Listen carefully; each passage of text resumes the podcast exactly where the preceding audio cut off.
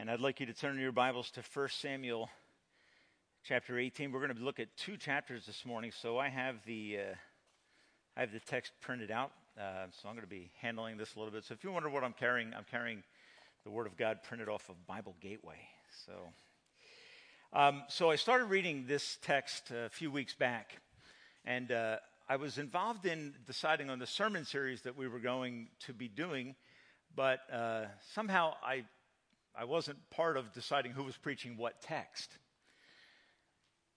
And then I read this text. And I got the text that talks about 200 foreskins and a man laying naked on the ground prophesying. And I thought to myself, we have two guys on the pastoral team that are doctors. I'm not one of them. That's probably not like a flash of genius there, okay? I thought, wouldn't it be fair? So, one of the themes I want to go after this morning, and by the way, don't worry, there will be no visual slides today, okay? Seriously, the text is at once amazing to me. It is a, a text that I have fallen in love with in spite of fear and trepidation, eh, but it is also a text that is disturbing not as much because of the things that jump out at us, but because of the trajectory of the main character's life. What's sad to me is that we could, I read the text and I, the, fir- the things that stuck out to me were the weird things, the ancient war things. That's where my eye got focused. That caused panic. Then I started reading through it and I saw the story of the main character, Saul, and I realized this text is an amazing story of uh, the decline of a man who walks away from God. And it's the amazing story of a man who trusts in God's purpose and plan.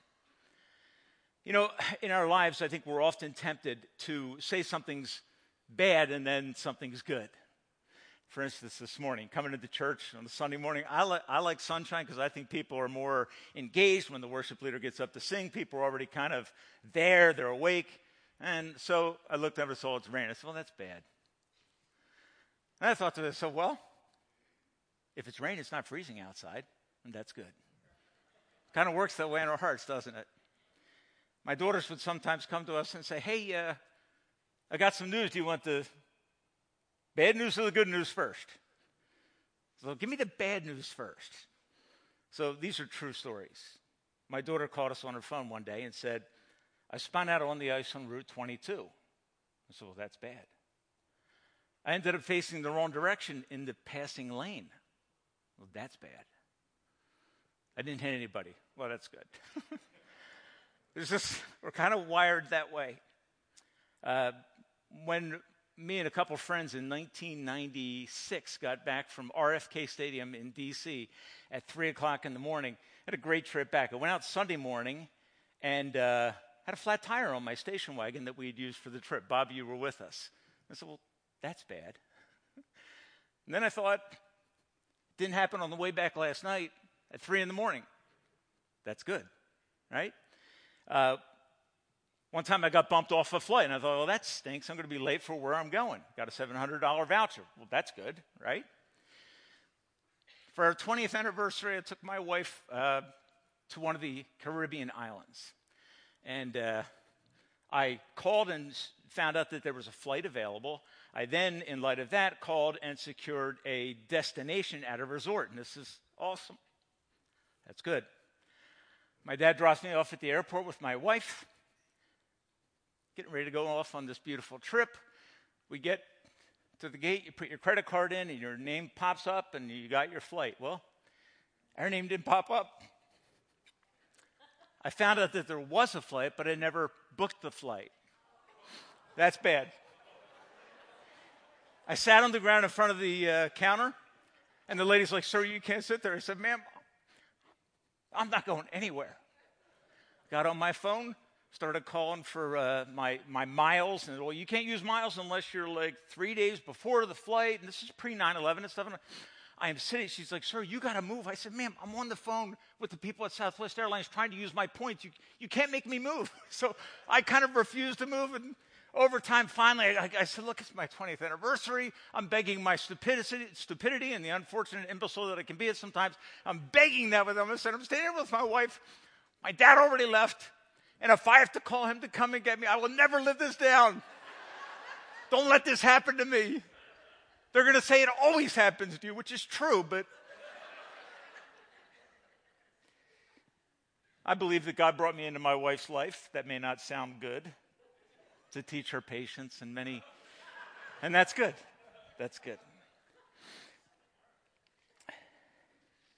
The backstory of this text that kind of goes back and forth over something that's bad, but something good is happening. Something beautiful is emerging, emerging from the sovereign hand of God. The backstory is that God has chosen a nation to be his people, the nation Israel. You read that in Genesis chapter 12. God calls Abraham, and through this nation, ultimately a saving figure is going to come, a redeemer, and that's just incredibly beautiful good news. But Israel needs a shepherd, they need a king. As you read through the book of Judges, that's really the theme. These, the judges just aren't working out. Israel needs a king. So they beg for a king, and God gives them the king of their choice, which seems good, but it ends up being bad because Saul, King Saul, is fundamentally uh, flawed and broken. He is a failing king. Pride and independence have taken their toll on his life. And by the time you get to 1 Samuel 15, verse 23 and 28, the prophet Samuel declares to this rebel king Saul, the Lord has torn the kingdom from your hand and given it to your neighbor, to one who is better than you. And I want you to hang on to that phrase. He has given it in the future to one who is better than you. So Saul is still king. He's working out his demise, and you'll see why he is unfit in this text to be king, but you will also see why that is such a good thing in the hand of God at work in the most difficult and incredible circumstances. God's purpose for his people, this text will argue, stands. And God will provide for his people a glorious king. In the midst of this story, you will find this discussion about the Philistines. They are the uh, pitted enemies of the Jews. And seasonally, at different times of year when it's appropriate for war, because the climate is correct for it, there is this increasing conflict as they uh, seek to attack the nation of Israel. And there is constant trouble between them. Goliath was the Philistines' champion, harassing them. And last week, Doug beautifully presented for us the story of David and Goliath, really the story of God's rule over his people. And as you went through that story, you saw the hand of God working in the life of a thoroughly unexpected person, the youngest son of a no name man, destroys this Philistine antagonist. And as David stands before the king with the, the dripping head of Goliath in his hands, this text begins to unfold on this very day. And I want you to read with me 1 Samuel 18, verse 1. After David had finished talking with Saul, Jonathan became one in spirit with David, and he loved him as himself. From that day, Saul kept David with him and did not let him return home to his family. And Jonathan made a covenant with David because he loved him as he loved himself. Jonathan took off his robe that he was wearing, this princely robe, and he, he gave it to David, along with his tunic and, every, and even his sword, his bow, and his belt, all the implements that would mark Jonathan as the, the heir apparent to the throne, the prince of Israel. Whatever mission, verse 5 says, Saul sent David on, he was so successful that Saul gave him an elevated rank in the army. This pleased all the troops and Saul's officers as well. When the men were returning home, by the way, here's what we would say that's good, right? That's good. When the men were returning home from battle after David had killed the Philistine, the women came out from all the towns of Israel to meet King Saul with singing and dancing, with joyful songs and with timbrels and lyres. And as they danced, they sang. Saul has slain his thousands. That's good. And David has tens thousands. That's good. Verse 8 Saul was very angry. And this refrain galled him or displeased him greatly. He mutters to himself, They have credited David with tens of thousands, but me with only thousands. What more can he get but the kingdom? And from that day on, Saul kept a close or ill intended eye, an evil eye on David. And so this account brings us to the threshold of a season of incredible struggle for David. You're going to find David having great days and David having horrific days. And in the midst of this story, you find this strong and determined response from Saul. And here's the question that emerges Why does Saul become such a committed, devoted enemy of David? And I think the reason is this the text I read you earlier God has torn the kingdom from your hand. That's what Saul knew from the prophet Samuel that his days were limited, that his demise was evident. Saul does not surrender to that and repent before God for his fierce independence and the developing resentment in his heart. Instead, he cultivates a, an animosity, a resentment towards God's chosen king. Saul concludes from this song Saul has killed his thousands. And, and in, in poetry, this sets up a contrast.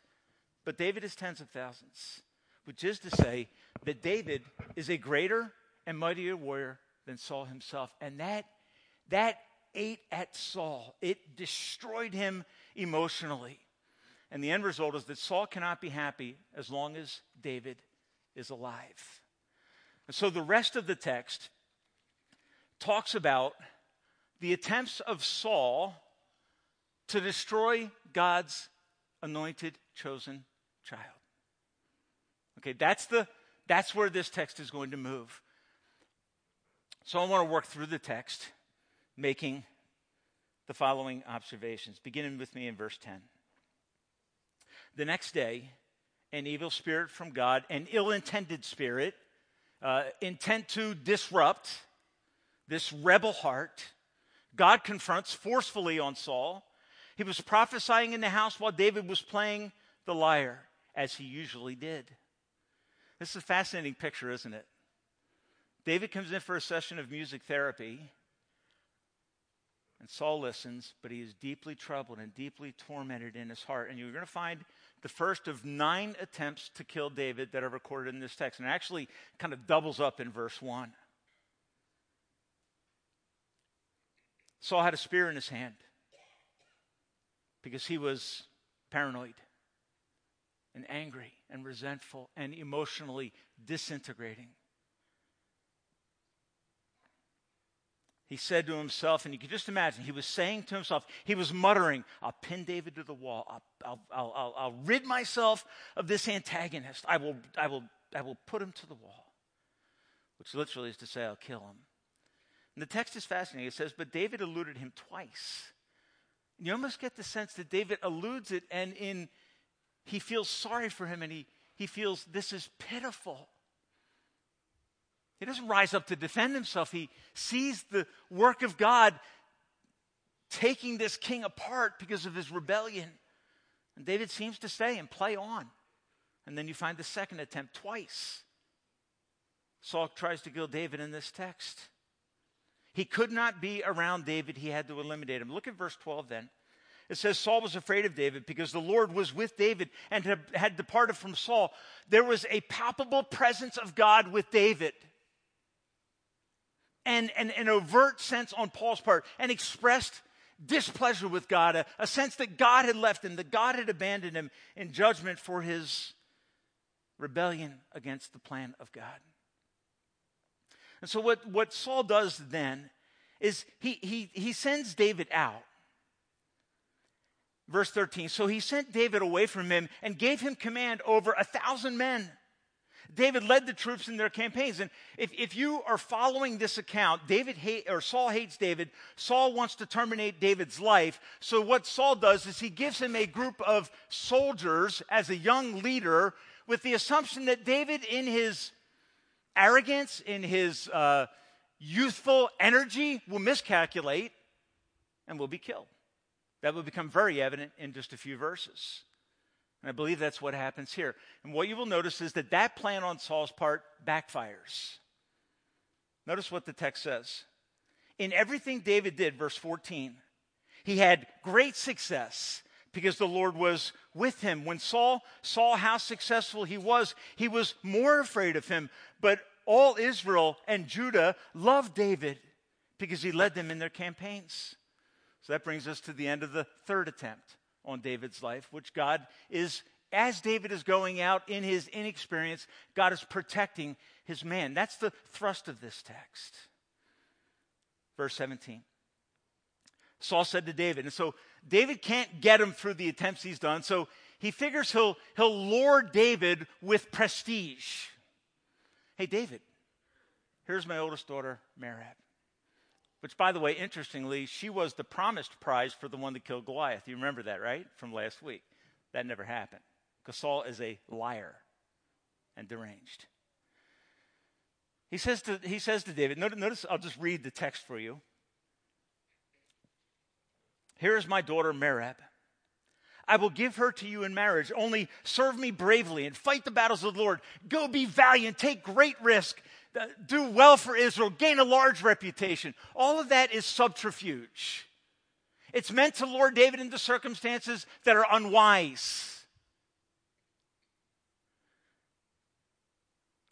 I'll give you my daughter. You can become part of the king's family, part of the royal dynasty. You can marry in.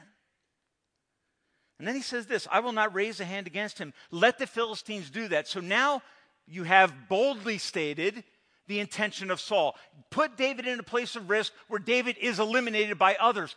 Because, and, and this is how maniacal Saul is. It's just not going to look good if King David knocks off a young general. It just doesn't have good optics. And so he sets up a plan that will allow David to die as a hero, but he'll be rid of him. But God continues to protect his man. In this case, the humility of David protects him. Notice David's response to the offer of the king in verse 18. But David said to Saul, Who am I? And what is my family or my clan in Israel that I should become the king's son in law? And what is David doing? David's rejecting the offer. And another time for Saul, it backfires. He thought David would jump on that and want it. But David's a different kind of guy than Saul. He's not ambitious. He's confident in the calling of God on his life, and he's waiting for the time of God to fulfill that plan. And it brings a settled peace in David's life so that he is not grabbing at prestige. I think what David is somewhat saying is he said he, he, David wasn't tempted to go on Ancestry.com and look up his family heritage so that he could prove to Saul that he was a good candidate for his daughter. It's not the case. David says it's, it's not even worth looking. And if you look back in the history of David's lineage, you find a Moabite named Ruth, which disqualifies the line in terms of pedigree from being royalty in Israel. Fascinating. So David shrewdly and wisely says, I can't afford the bride price.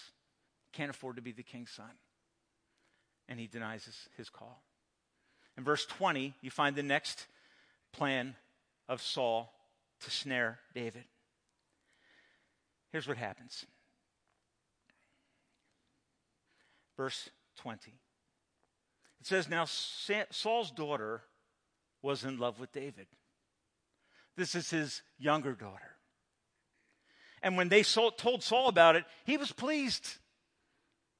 Not, he was happy. He was pleased in a cynical fashion. He saw another chance to knock off the heir apparent to the throne.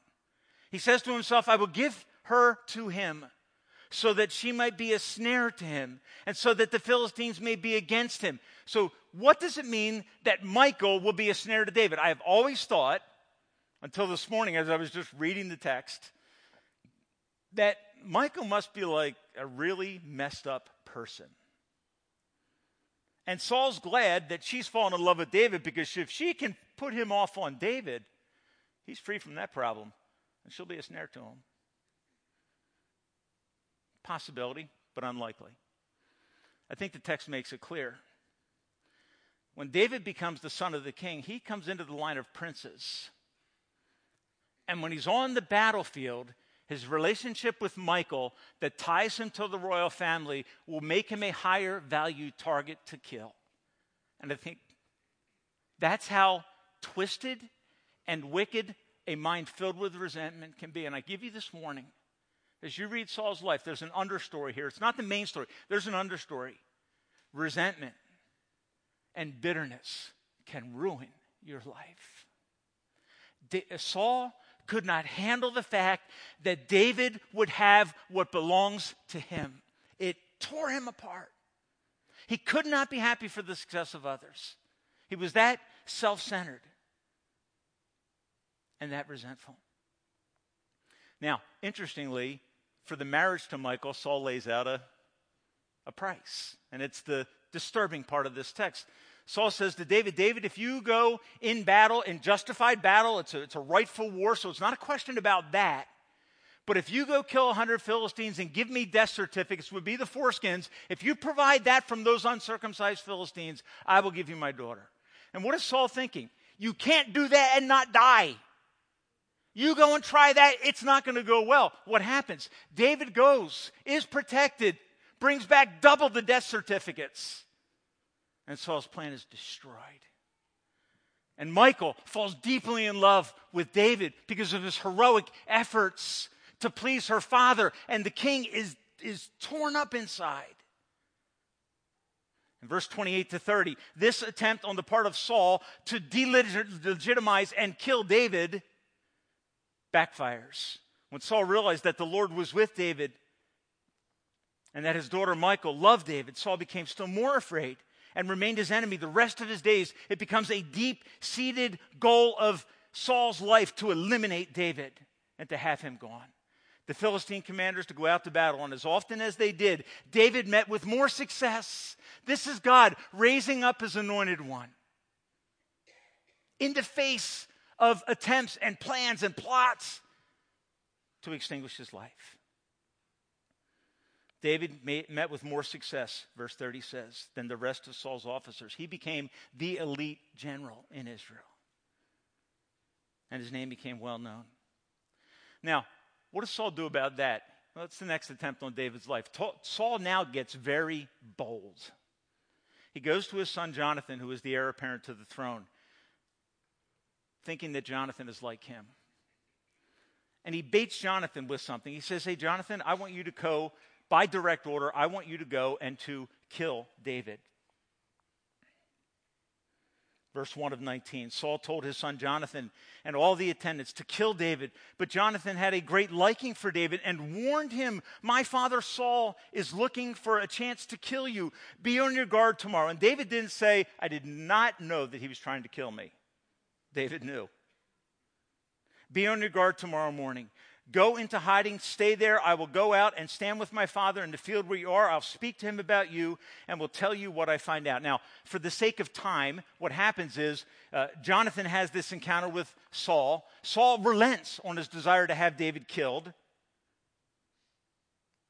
Verse 7 Jonathan called David and told him the whole conversation. He brought him to Saul, and David was with Saul as before. So that attempt to kill, appealing to the desires of Jonathan, to be the heir apparent without any contest, that it falls flat on its face.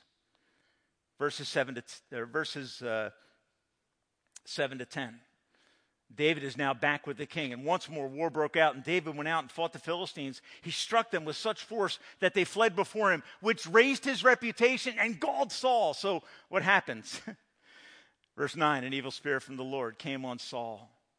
And as he was sitting in the house with his spear in his hand while David was playing the lyre, he tried again to pin him to the wall. Folks, I want you to understand something. Saul is a skilled warrior.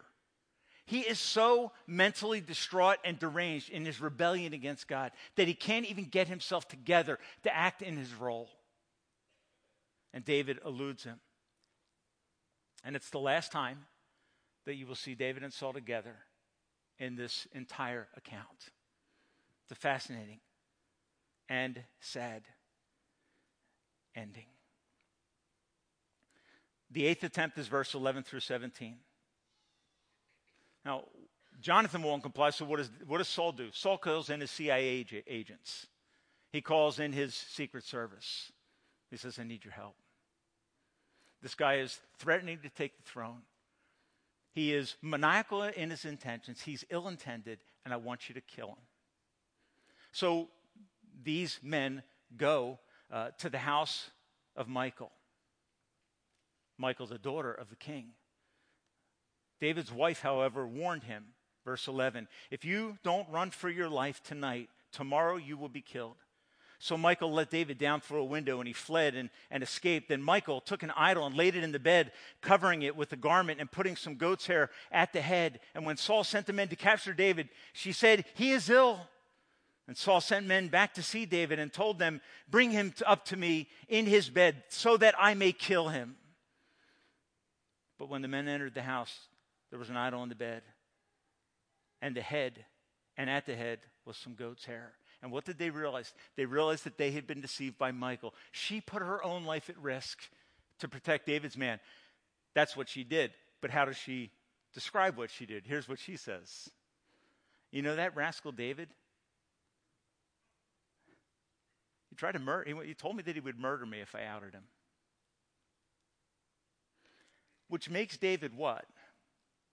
Starts with an F. Makes David a fugitive. Because the rumor that Michal spreads to protect herself is also a lie. She says, I, I, I, I, I, I, I was forced by him. He, he, he told me that he would murder me if I didn't let him go. So I let him go. Self justification. There's a lot in that. But in this context, what happens? The gloves come off. Saul is now probably at the peak of his anger. And in verses 18 through 24, you find this fascinating account of Saul sending groups of soldiers to the place where David has fled. Where did David go? David went to Samuel. I think David's saying to Samuel, Samuel, I have a couple of questions. It was a long time ago when you anointed me to be king over Israel. Things aren't going well. I just want to make sure you got it right.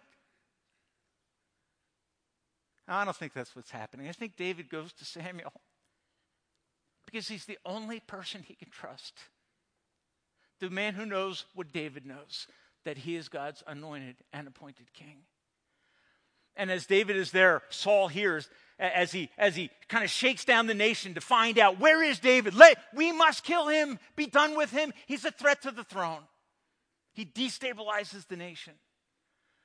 So Saul sends a group of men to Naioth, where Samuel the prophet is. And as they arrive, the Spirit of God comes over these ill intended men, and they begin to speak the words of God. Saul says, Well, what is up with that? He sends another group of soldiers. The same thing happens. He sends another group, increasing frustration. Go get him. And the same thing happens. Spirit of God intervenes to protect his child in a most amazing way. He overwhelms these soldiers and disables them. What does Saul say? Saul says, I have had enough. I'll go to Naioth. I'll confront Samuel and David, and they will die. And so Saul goes. And one of the most amazing aspects of this text is as Saul, with this ill intended, murderous hatred in his heart, as he's going towards Naioth to kill off David, the Spirit of God literally takes over in his life. In the heart of a broken, deceitful, evil man, God overwhelms and overpowers in what I believe is a sign of his judgment against Saul. Because Saul intends to go in his own strength, God confronts the strongest man in the nation and utterly disables him. And when he finally gets to the place where David and Samuel are, he is on the ground, disrobed. This is where the text says Saul lied, naked on the ground, prophesying all day and night, giving David ample time to flee and save his life. Now, folks, I don't know about you, but when I read that story, I, I want to be in the tribe of David. I want to be someone who lives knowing that I am a child of God, and inasmuch I have been blessed with the protection of God until He is done with my life. His promise still stands. Great is His faithfulness. That's where David is. Can you imagine this incredible scene? Saul comes regaled overwhelmed by the Spirit of God in his evil heart, speaking the words of God. And the verse that comes to my mind is even the wrath of man shall praise him. And Saul is bested. The king is bested by the king of kings. He is overcome. He is disabled as to his evil intention. David lives. David is able to go. Because Saul is overcome by God himself. And then this ironic proverb emerges Is Saul among the prophets? Could someone like Saul be used of God? It, it, it, it's a statement of condemnation. It's, a, it, it, it's, it's an ironic or cynical question that they're asking because they know the heart of Saul that it's broken and, and deceitful, and that this is a judgment from God, humbling Saul to the ground, stripped of his robe, robe comic in appearance. And the spirit that once helped him now haunts him, ill intended from God Himself as a judgment against the sinful tendencies of God's king, Saul. When it's over, a pitiful scene emerges because you got to think through to the end. And that's how it ends in regards to Saul. Saul's just laying there naked, babbling in indistinguishable ways. But at some point, Saul's got to get up off the ground. At some point, Saul has to face the situation that he's in. And in my thinking, this is the way it came out. The once great man rises from the ground standing tall, but no longer great. Because, folks, that's what a heart set against others and against God will do.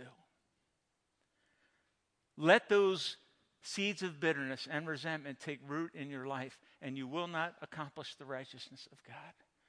For me, this text serves as a serious warning that when I go to battle with the people of God, with my wife, with my extended family, I am inviting the judgment of God into my life if I'm his child. At the end of this account, here's basically what happens Saul gets what he wants. What did Saul want? He wanted life without David. That's what he wanted. It's exactly what he gets. And life without God. Rejected, set aside, and sadly useless. Standing tall, but no longer great. In the end, Saul can't kill David after nine attempts because God protects the life of his king, of his child so that his purpose in his life will be fulfilled. So, these applications, real quick. God protects and gives his chosen ones success. It's not to say that God insulates your life, right? We know that. We may be walking in obedience before God as David was striving to do, but we are not in that walk insulated from trouble.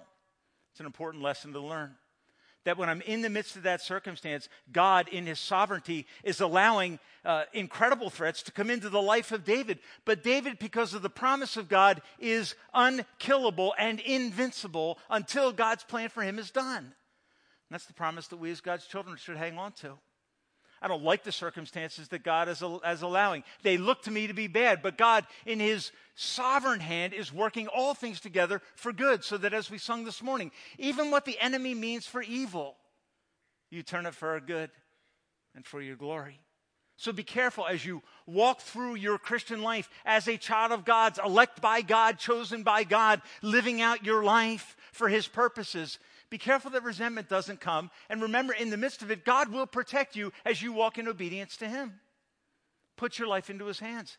That's why David in Psalm 23 can say, Even though I walk through the valley of the shadow of death, and this chapters 18 and 19 are clearly a, a valley with the shadow of death hanging over it. And David, in retrospect, says, But Lord, you were with me. You were with me. Folks, isn't it true in our lives that we often look back and see what God has brought us through and we see the hand of God more clearly. I think that David, as he writes the Psalms, is reflecting back on specific circumstances in his walk with God and he writes a song of praise in memory of that event where God works so powerfully and beautifully. One of those Psalms is Psalm 59. It's the, it's the Psalm that the text says that David wrote when Saul had sent men to watch David's house in order to kill him. And here's what happens. The text says, They return at evening, snarling like dogs, prowling about the city. They wander about for food. And how, if not satisfied? I would say that's bad. Verse 16, David says this But I will sing of your strength in the morning. I will sing of your love, for you are my fortress, my refuge in times of trouble. That's good. Do you see? So we face circumstances. We can be honest and say that that's ill intended or that's evil or that's bad. But God is at work and that's good. That's David's reflection on this circumstance. That the God that he's serving is protecting his chosen one until God is done with him. David says, If I walk through the valley of the shadow of death, I refuse to panic. Second lesson is this what God plans will happen.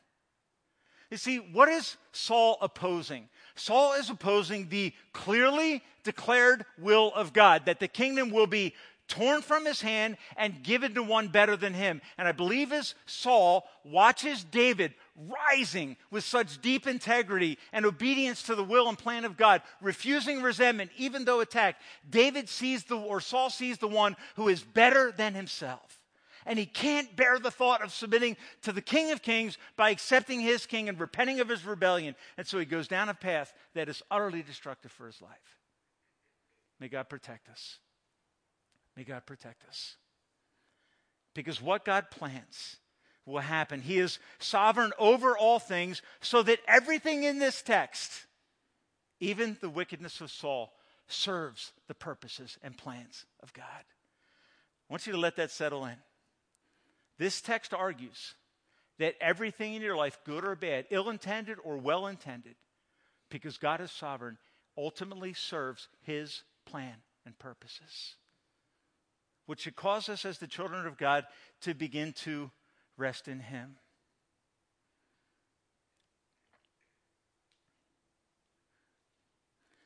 Saul sends David to battle to kill. That's bad. David meets with more success. That's good. Saul seeks to kill David by an unusual bride price. That's bad. David succeeds doubly in that effort. That's good. Saul tries to uproot David from his house by killing him. That's bad. God plants David in his family as his son in law. That's good. Carson Wentz, the quarterback of the Eagles, in game 14 this past fall, is injured. That's really bad. Nick Foles, is the backup quarterback to Carson Wentz. That's bad. Carson Wentz is the quarterback for the Philadelphia Eagles in the Super Bowl and is the MVP. That's good. Nick Foles. That's good. You see, here's our tendency is to take the negative things and think of them all as negative and destructive, uh, as a deficit. What David is doing is saying, God, I'll take whatever you bring because I know that you you everything good and bad serves your purposes. Don't be so quick to say that when the call comes, it's this, it's that. That's bad. Why not instead say, I trust God? I trust God. You see, Saul unleashes hell against David.